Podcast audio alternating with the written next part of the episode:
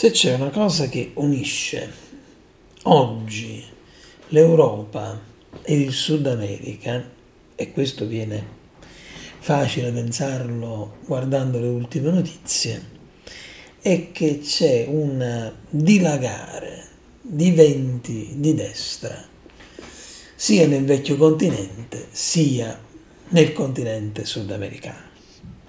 Ci riferiamo ovviamente alle recentissime vittorie elettorali di Gerrit Wilders in Olanda e del nuovo presidente dell'Argentina, Milei. Cosa unisce questi due personaggi? Sono due esponenti di quella che è la corrente del populismo, no?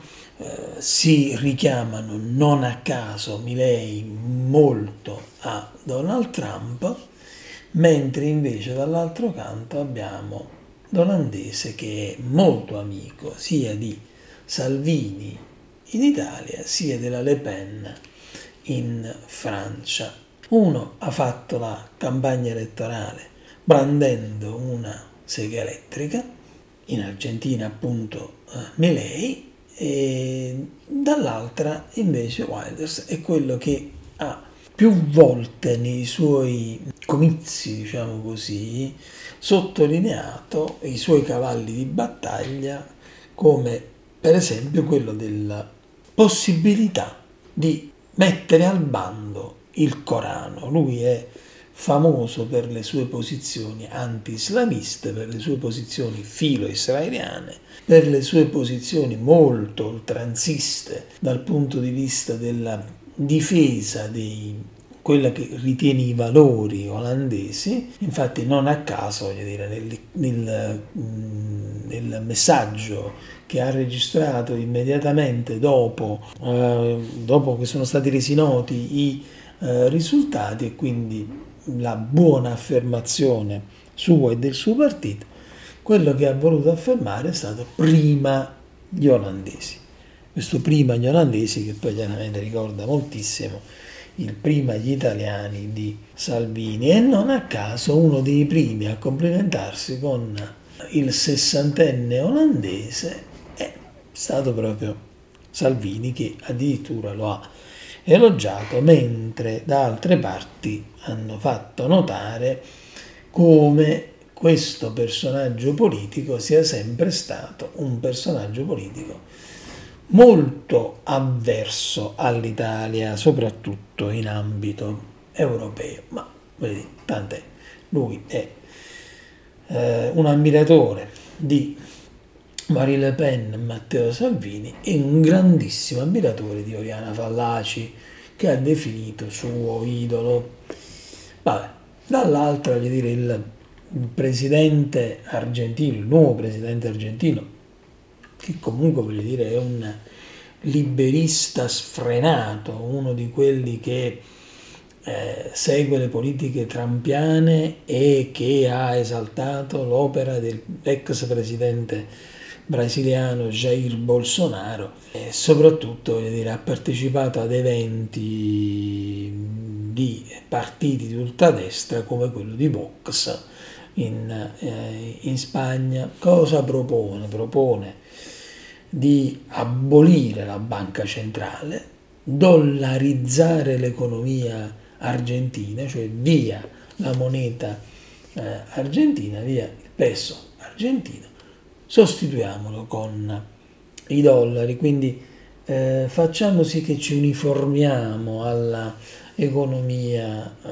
statunitense, lotta alla casta politica e eh, antiabortista, contro l'educazione sessuale, per la liberalizzazione e il possesso delle armi. E eh, addirittura è arrivato a contestare la cifra dei desaparecidos durante la dittatura argentina.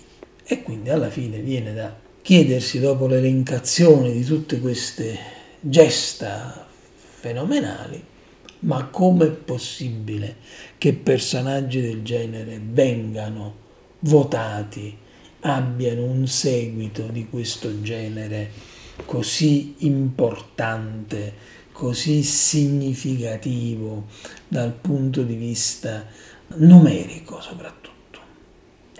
Innanzitutto ovviamente la crisi economica, la crisi economica eh, che eh, ovviamente porta soprattutto i ceti medi a eh, riempirsi di paura, eh, quindi avversione verso la globalizzazione, avversione verso la, le migrazioni, chiaramente, qualsiasi cosa che possa essere elemento di incertezza e che in qualche maniera possa, come dire, mettere in dubbio quello che sono le posizioni eh, acquisite. E poi sicuramente l'opera martellante dei social media che sono stati portatori e sono par- portatori di quelle istanze che sicuramente parlano alla pancia degli eh, elettori e che comunque cercano di raggruppare il più possibile lo scontento eh, popolare.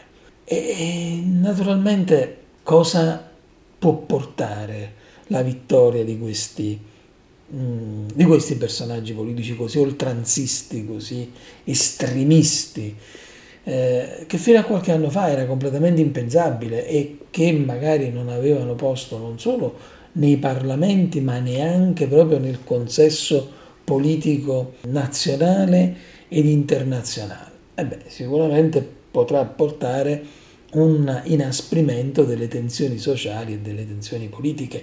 Questi vivono su un linguaggio, come dire, fatto di molta violenza e di fomentazione dell'odio, perché è chiaro che è la moneta che a loro rende, rende molto di più. Sicuramente un impoverimento di tutto quello che è il panorama dei diritti umani, perché questi esponenti politici non sono certo quelli che in qualche maniera parteggiano per uh, i diritti umani, anzi molto spesso, come abbiamo sentito, nel momento in cui addirittura si nega la storia, ma questo poi voglio dire è una cosa che abbiamo imparato a conoscere bene proprio con Trump e con Bolsonaro, si nega la storia, si nega addirittura i desaparecidos, figuriamoci, insomma, è chiaro che non possiamo parlare e non possiamo proprio pensare di parlare di diritti umani. Un aumento delle, delle, delle diversità, un aumento della, di quella, della divaricazione della forbice fra ricchi e poveri. Perché? Perché è chiaro che eh, il programma politico di questo tipo di esponenti eh, politici eh, privilegia sicuramente una serie di misure che in qualche maniera come dire, fomentano la divisione classista delle società eh, di riferimento. E quindi cosa è successo? È successo che chiaramente questi esponenti della destra ultraradicale, sia in Europa sia in Sud America, si sono inseriti in quello che è, e questo è palese, il cortocircuito delle sinistre nel mondo, il cortocircuito di quelli che sono stati gli esponenti, come dire, democratici. Se si pensa che in Argentina il contendente la poltrona di presidente a Milei era Massa, che in effetti era il vecchio ministro dell'economia del passato governo, eh, peronista, populista ovviamente, anche lui. Quindi alla fine, poi se andiamo a guardare bene, è tutta una battaglia giocata nel campo populista, che poi sia populismo di destra o populismo di sinistra, alla fine la situazione non è che cambi eh, più di tanto. Cosa possiamo fare? Eh, singolarmente poco, come paesi potremmo fare molto, ma voglio dire, non è che il governo italiano abbia, come dire, eh, applaudito e fatto i salti di gioia eh, all'elezione di questi due nuovi eh, capi di Stato o di governo, come li vogliamo eh, intendere. Però sicuramente li ha accolti con, con simpatia e così tanti altri paesi, ma se si pensa poi che nella stessa Grecia eh, qualche setti- non più di qualche settimana fa rivince di nuovo Nuova Democrazia che è anche lì un uh, partito assolutamente di destra. Il problema vero è che non è che vince più la destra, vince la destra destra, quella più estrema. E questo dovrebbe cominciare a far interrogare qualcuno, questo dovrebbe cominciare a far riaprire un attimo i libri di storia, capire se in realtà siamo di fronte a un processo involutivo o se siamo di fronte a un processo evolutivo, questo non è ancora chiaro, e soprattutto cosa possono fare eh, le altre forze politiche in campo per contrastare questo netto dominio, questo vento di destra che spira, che spira sempre più forte.